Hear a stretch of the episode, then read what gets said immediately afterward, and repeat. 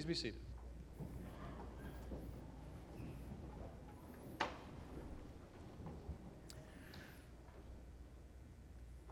Well, uh, I want to be somewhat transparent this morning. Many of you know that uh, Mary, my wife, has decided to leave me. She has taken Alayla and Isabella all the way to New Hampshire to visit my in laws who are not able to travel, okay? That's, that's where they are. So they have been gone for about a week and a half. I hope they come back, but in the meantime, I quite literally have shaved my head and put on sackcloth and ashes because it's been that difficult uh, without them. So I think they're watching this morning. So will you guys please come back? Please. please. Um, but real quick, I just want to say thank you to all of you guys who have been looking after me. I think I put on about 10 pounds from all the wonderful invites to go out to eat with you, uh, you've taken care of your preacher very well, and I am so, so appreciative. As always, good morning and welcome to the Mission VA Church of Christ. What a great day to be in the house Lord. Amen. Uh, to our visitors, we are so excited to see you here with us this morning, and we pray that you leave this place encouraged and edified as we collectively worship our Father in spirit and in truth. As you can see, and as you have heard up to this point, we can't say enough about Vacation Bible School. Uh, the theme was built to last. We had a Lego theme. We had over 150 children, a host of volunteers from this church throughout the week, and we didn't lose any children. We may have lost our minds, but no children. So that's a very good thing. And I think it's going to be really hard to top this VBS next year. So we want you guys to start praying about that now uh, as we consider what it's going to look like next year. And again, just thank you so much for all your all your efforts in helping us out with that. I've never seen a VBS done so well. Only done two, but this has been this has been the greatest one that I have uh, I've seen here.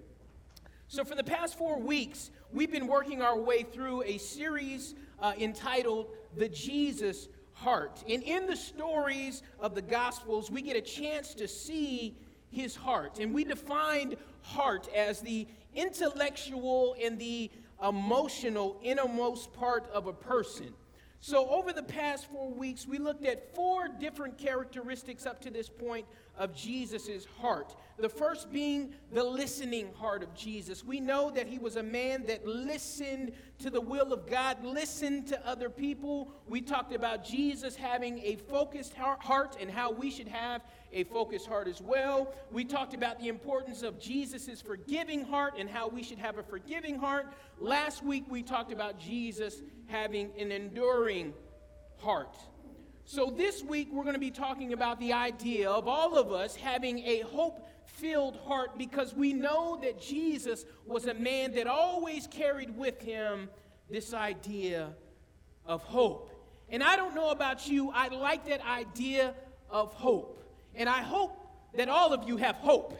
Amen. Because hope is so, so vitally important to the life of a Christian. So the story goes that a son brought his report card home to his father. And the dad said, Son, can you explain the D and the F on your report card? And the son said, No problem, Dad. The D stands for doing, and the F stands for fine. And if you put them together, I'm doing just fine. This young boy had a hope filled outlook on life, even in the midst of some trouble. And I hope all of us have that same mindset when we get into tough times, that we can position our minds in a way that brings to us this idea of hope. I want to open up like we always do, and we have been doing over the past four weeks, with this next slide. And I want you to join me together as we read this out loud, okay? It says, God loves me just the way I am but he refuses to leave me that way. He wants me to have a heart like Jesus. If you believe that this morning, say amen. Amen. amen. God loves you just the way you are, in all your brokenness, and all your gifts, and all your talents, but He doesn't want to leave you that way. We are still being molded and shaped and formed into this image of what God wants us to look like, which is the life and the heart of Jesus. If you have your Bibles this morning, I want you to open up to this next slide here. It's Matthew chapter 6, verses 22 and 23. You all know this text very well, so bear with me as we flesh this out this morning in talking about the hope filled heart of Jesus. I want to ask you a question this morning before we even get to the text. And the question is How is your eyesight? How's your eyesight? Ben says his it's not that good, but that's that's okay. How is your eyesight? Because having good eyes is so vitally important to our livelihood and our outlook on life. You know, whenever you go to the DMV and you get ready to take your exam, First of all, you should have already studied the book. You shouldn't be studying it in line while you're waiting to take the test. But you go and you take that test. And one of the things that they do while you're at the DMV is they ask you to uh, look into this machine so that they can check your eyesight. And if you don't have glasses on or if your vision is not well, guess what? They're not going to give you your driver's license. And why is that? Well, because you could be a hazard to other people on the road if your eyesight is not good. And when I think about the importance of having good eyesight, I think about the words of Jesus here in this text. The Bible says in Matthew 6 the eye is the lamp of the body. If your eyes are good, your whole body will be full of light. But if your eyes are bad, your whole body will be full of darkness. If then the light within you is darkness, how great is that darkness? Powerful text. Let's flesh it out together. Well, we know from this text in this Matthew account here, Jesus had just delivered the Sermon on the Mount. So all these people had come to hear Jesus' teachings. And as they listened to Jesus, Jesus started talking about storing treasures in heaven and your right attitude that you should have. And then he gets to this text, which is somewhat ambiguous at times, but let's flesh it out. He says, The eye is the lamp of the body. Well, what does that mean, preacher? It's pretty simple. It means how we look at life determines how we live it. Amen? Our viewpoint on life determines how we function as people. So if we have a good, positive, hope filled, optimistic outlook on life, usually our life reflects that. How you look at life determines how you live it. So the question is what do you see and how is your eyesight? Do you see problems all the time or do you see solutions that need to be come up with? Do you see issues or do you see ways to get around the issues? You know, some people, they look at the glass half empty all the time, don't they? But the God that I serve and the Jesus that I serve tells us we should look at the glass half full rather than half empty. But I know some Christians that walk around defeated, always looking at the problems and the issues and how the glass is half empty. But Jesus is so, so clear here. If your eyes are good or your outlook on life is good, your whole body will be full of light. You'll radiate that hope filled heart that Jesus wants us to have. My mom used to tell me all the time your attitude about life can either make you or break you. And people with a hopeless, defeated attitude often fail at life. And the God that we serve tells us to always be filled with hope. So maybe this, this next story will help it, us put it into context. Go to this next slide here. It's found in Genesis 39, verses 20 and 21. I'm going to read this and then we'll set the context. You guys know this passage very well. You know the story here. Joseph's master took him and put him in prison, the place where the king's prisoners were confined. But while Joseph was there in prison, the Lord was with him. He showed him kindness and granted him favor in the eyes of the prison warden. Now, you guys know where we're going with this text. You know the story of Joseph, right? Joseph was this younger brother that the father loved. The brothers were jealous with Joseph, they decided to dig a ditch or, or, put him in a well down there. And, and then he was sold into captivity, into slavery, bondage.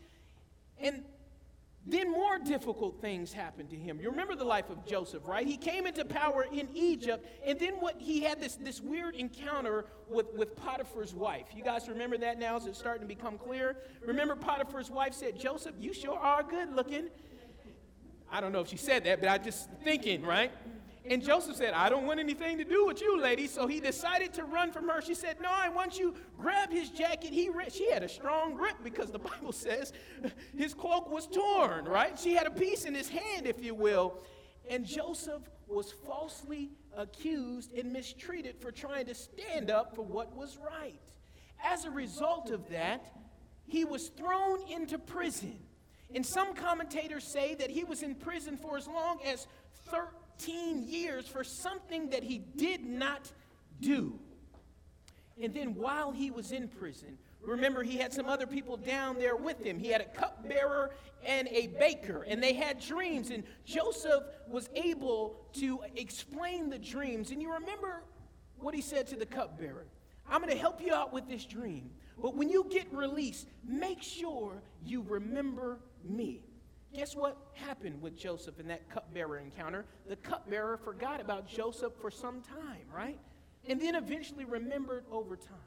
So if you think about all the different and difficult situations that Joseph encountered in his life, he would have reason to be bitter and upset and angry and to lose hope. After all, he is a follower of God doing his best to live righteously, but all these terrible things have happened to him. You know, Joseph could have been bitter, he could have been angry, he could have been angry at God, but instead he chose to have hope and trust in God. And then the Bible says, at the end of the story, Joseph comes out on the other side a better person and receives many, many blessings. So we have a choice in this life. We can choose to be upset about the things that have happened to us. My upbringing was terrible. It was rough, and as a result, I'm in this situation today, and I'm just bitter and upset and angry. People have treated me unkindly, and as a result, I'm angry. I serve at the church, but my work seems to go unnoticed. At times, I'm just so. No. We should choose to live with hope in our hearts and to have a hope filled heart and to trust in God. There's something about having a heart filled with hope that can get you through anything. Amen? Have you been there this morning? The only thing that got you through was the belief that it would be better on the other side. And that's why the Bible says faith, hope, and love remain, but the greatest of these is love. So we've got to learn to have a hope filled heart. I want to go to this next slide. This next passage is found in Zechariah chapter 9 and verse number 12. Uh, and it's a powerful text. And it talks about this idea of being a prisoner. And I'm reading from this translation that I think puts it so well. It says, Come home, hope filled prisoners. I love that idea. A hope filled prisoner. This very day, I'm declaring a double bonus. Everything you lost, returned twice over. I love the way this translation puts it a hope filled prisoner. We've got to learn to have hope in the midst of trying times. So the story goes I must have been 19 years old. I joined the army at 17, and I joined to get away from mom and dad, right? So I uh, joined the army, got away. And one of the things that you have to do during your military time is you have to pull what we call night watch or fire guard. So, all of us have been in the military, you guys know what that is. You get woken up in the middle of the night, sometimes at one or two in the morning. You have to put your full uniform on, you grab your weapon, and you have to go to your post and stay up all night. Brian's shaking his head. He gets it, right? So you're sitting there in the middle of the night. You can hear other people snoring, and you have to stay awake. So one night I was pulling fire guard or night duty, and I may have dozed off. Maybe. Can't confirm or deny, but maybe I did, right? Um, and we all know in the military the penalty of falling asleep while you're on watch. Some say that's reason for court martial to get you in big time trouble. So I may have dozed off, maybe.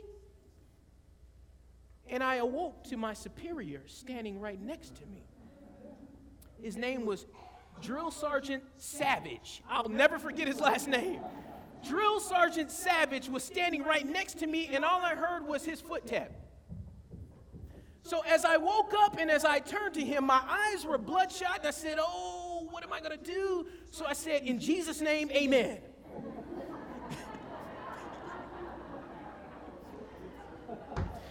you left me alone. Go about your business, Private Darden. Go about your business. You know, when we get in difficult situations, we've got to learn how to change our outlook or our vision, right? We can see a place of being defeated or we can see a way to be victorious. And the Bible says we ought to be prisoners to hope. But you know, some people are prisoners to other things. They are chained to negativity. I've met some people that are just negative all the time. Grandmama used to call them negative Nancy's. Everything is always wrong all the time. They walk around with just a defeated mindset.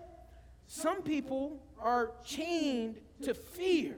They won't leave the house because they're so scared of what could happen or what might happen. So they are paralyzed and won't do anything with their spiritual and faith development. They don't want to be challenged. Leave them alone.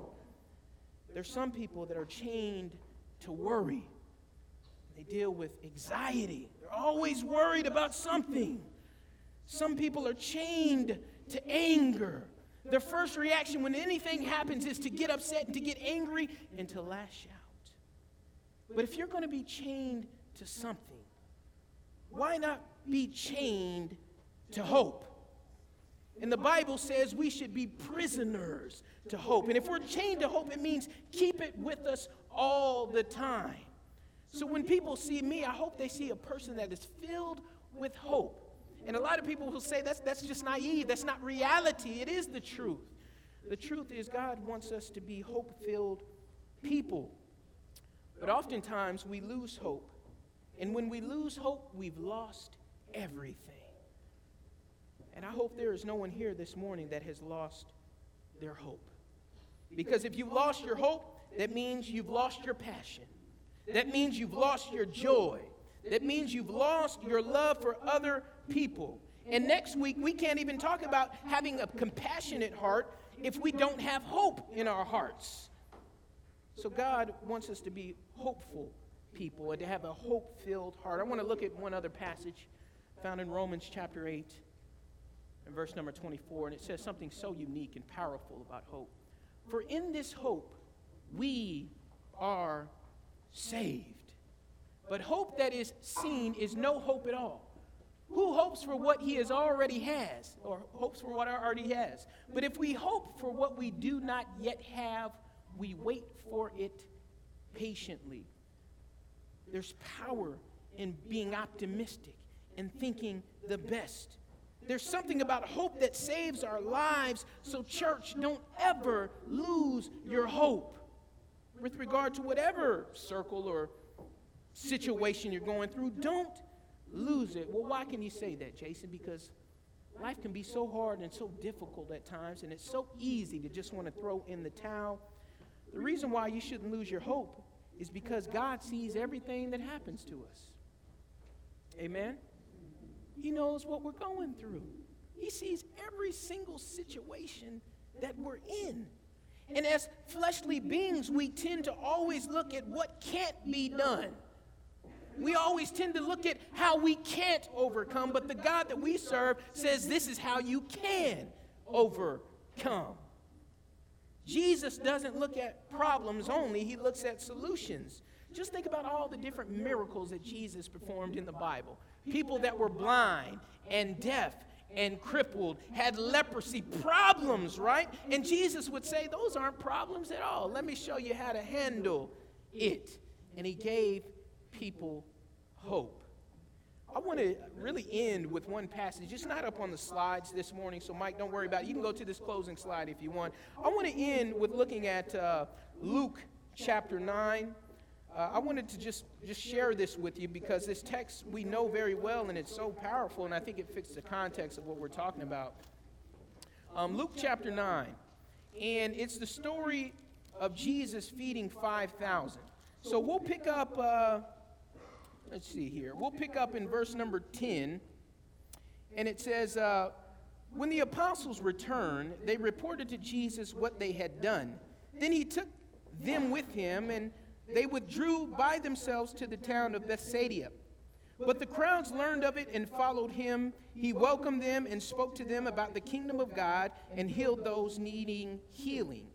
Late in the afternoon, the twelve came to him and said, Send the crowd away so that they can go to the surrounding villages and countrysides to find food and lodging because we are in a remote place here. So, if you think about this situation, it makes sense in the natural. 5,000 plus people following Jesus. They all were hungry, they all needed lodging. And the disciples were saying, This is a problem here that needs to be taken care of. But you know what? Jesus didn't see it as a problem at all. So, what is it in your life that you're struggling through that you think is such a huge problem that, that Jesus can't handle? So, Jesus says here in verse number 13, You give them something to eat. They answered, We only have five loaves of bread and two fish. Unless we go and buy food for all this crowd, about 5,000 men were there. But he said to the disciples, Have each of them sit down in groups of about 50 each. The disciples did so, and everybody sat down, taking the five loaves and the two fish, and looking up into heaven, he gave thanks and broke them. Then he gave them to the disciples to set before the people. They all ate and were satisfied, and the disciples picked up 12 basketfuls of broken pieces that were left over.